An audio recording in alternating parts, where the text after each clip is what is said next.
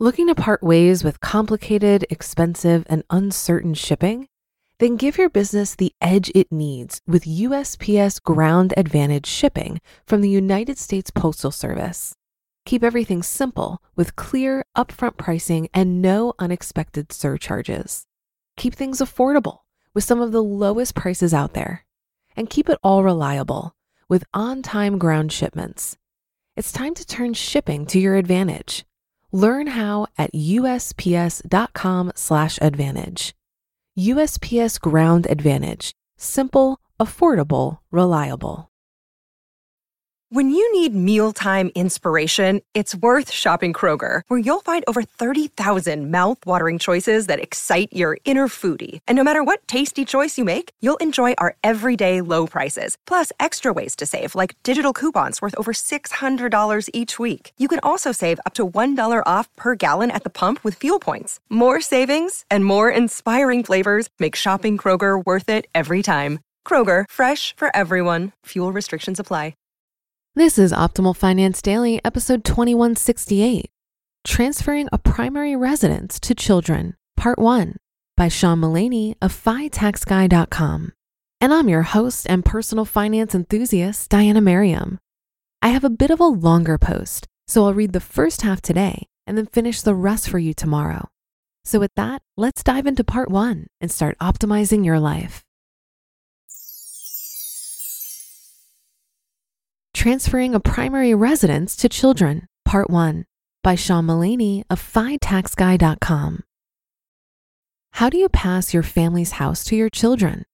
It's a pressing question and involves significant tax, legal, and emotional considerations. Unfortunately, it's a topic about which there is much confusion. This blog post discusses some of the important considerations, but as a blog post, it can only scratch the surface. Anyone looking to efficiently pass on their home is well advised to consult with their own lawyer, tax professional, and in some cases, their banker as well. Minor children. To my mind, the primary planning objective of married couples with minor children is to account for what happens if both spouses die. Such couples would want their children taken care of in the most flexible manner possible. Generally speaking, in such situations, it's often best to work with a lawyer to transfer the primary residence to a revocable living trust. In the event of both spouses' deaths, the house would be held by the trust and managed by the trustee of the trust.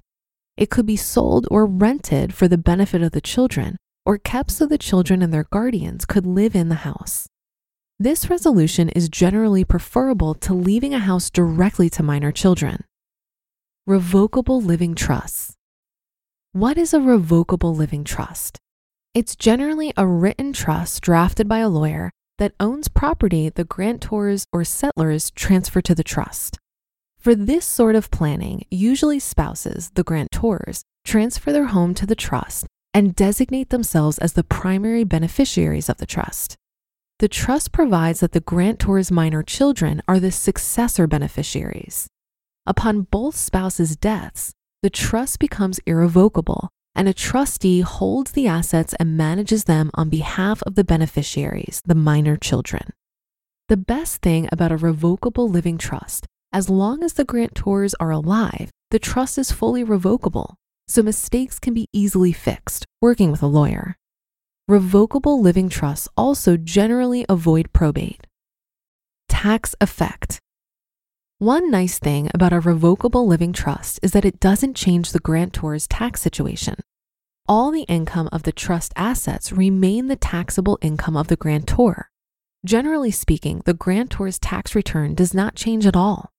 Further, favorable tax rules, such as the 250,000 per person exclusion for capital gains on qualified primary residences, apply unchanged parents placing their primary residence in their own revocable living trust does not necessitate the filing of a federal gift tax return, Form 709.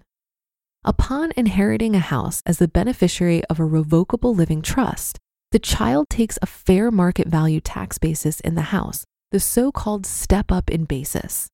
This makes using a revocable living trust a tax efficient way of passing a house to the next generation. Adult children. Okay, but what about adult children? It's readily apparent that five year olds should not own real estate outright. But what about grown children? If a primary goal is simply avoiding probate, why not use a joint tenancy with the rights of survivorship instead of a revocable living trust?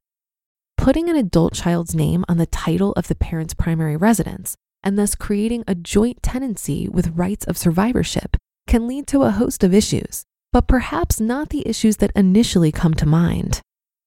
Capital gains tax. What about the adult child's capital gain upon the sale of the house after the parent's death? Is that a reason to use a revocable living trust to house the house? Pun intended. Well, it turns out the answer is generally no. Assuming the adult child did not contribute to the acquisition of the house, the adult child can take a full fair market value basis in a house acquired from a joint tenancy. Here's an example very loosely based on the example on page 10 of IRS publication 551. Example Joan and Jane owned as joint tenants with rights of survivorship Joan's home. Joan paid $300,000 for it. Jane paid nothing for it. Upon Joan's death, the home has a fair market value of $600,000. Jane inherits as the surviving joint tenant the house from Joan with a $600,000 basis, a fully stepped up basis. To be continued. You just listened to part one of the post titled Transferring a Primary Residence to Children by Sean Mullaney of FiTaxGuy.com. Looking to part ways with complicated, expensive, and uncertain shipping? Then give your business the edge it needs with USPS Ground Advantage shipping from the United States Postal Service. Keep everything simple with clear, upfront pricing and no unexpected surcharges. Keep things affordable with some of the lowest prices out there. And keep it all reliable with on time ground shipments. It's time to turn shipping to your advantage. Learn how at USPS.com/advantage. USPS Ground Advantage. Simple, affordable, reliable. If you've been using Mint to manage your finances, I've got some bad news. Mint is shutting down. But now for the good news there's a better alternative. Our sponsor, Monarch Money. Mint users are turning to Monarch Money and loving it. Maybe you're saving for a down payment, a wedding, a dream vacation, your kids' college I've found that Monarch makes it so easy to help you reach your financial goals, whatever they are. I definitely wouldn't be able to allocate my finances or plan as clearly without help from Monarch. In fact, Monarch is the top rated all in one personal finance app. It gives you a comprehensive view of all of your accounts, investments, transactions, and more. Create custom budgets, set goals, and collaborate with your partner. And now get an extended 30-day free trial when you go to monarchmoney.com/ofd. After trying out Monarch for myself, I understand why it's the top rated personal finance app. And right now, get an extended 30 day free trial when you go to monarchmoney.com slash OFD. That's M O N A R C H M O N E Y dot com slash OFD for your extended 30 day free trial. While this article discusses the best ways to leave property to your children, there might be some good reasons to not go this route. According to a Wall Street Journal article by Malcolm Butler, despite the best of intentions, this decision isn't always in the best interest of the heirs. The reality is that inheriting a family home can be more of a burden than a blessing due to the high cost of maintenance, property taxes, insurance, legal fees, and other expenses. It's also incredibly complicated and cumbersome to share a property between multiple parties real estate often comes with emotional attachments, which can prevent your children from making smart financial decisions. Too often, families imbue real estate or other assets with emotional power, including the rosy haze of childhood memory, which can cloud their judgment when it comes to making strategic financial decisions.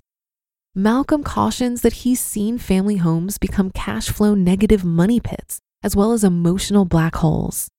Rather than gifting the primary family house or a vacation home to your heirs as part of your estate plan, consider treating family property like any other asset in an estate. You can stipulate that all real estate be sold upon your death and that the proceeds be divided evenly between your heirs. Well, that should do it for today. Have a happy rest of your day and a great weekend. And I'll see you on the Saturday show tomorrow, where we'll finish up this post and where your optimal life awaits.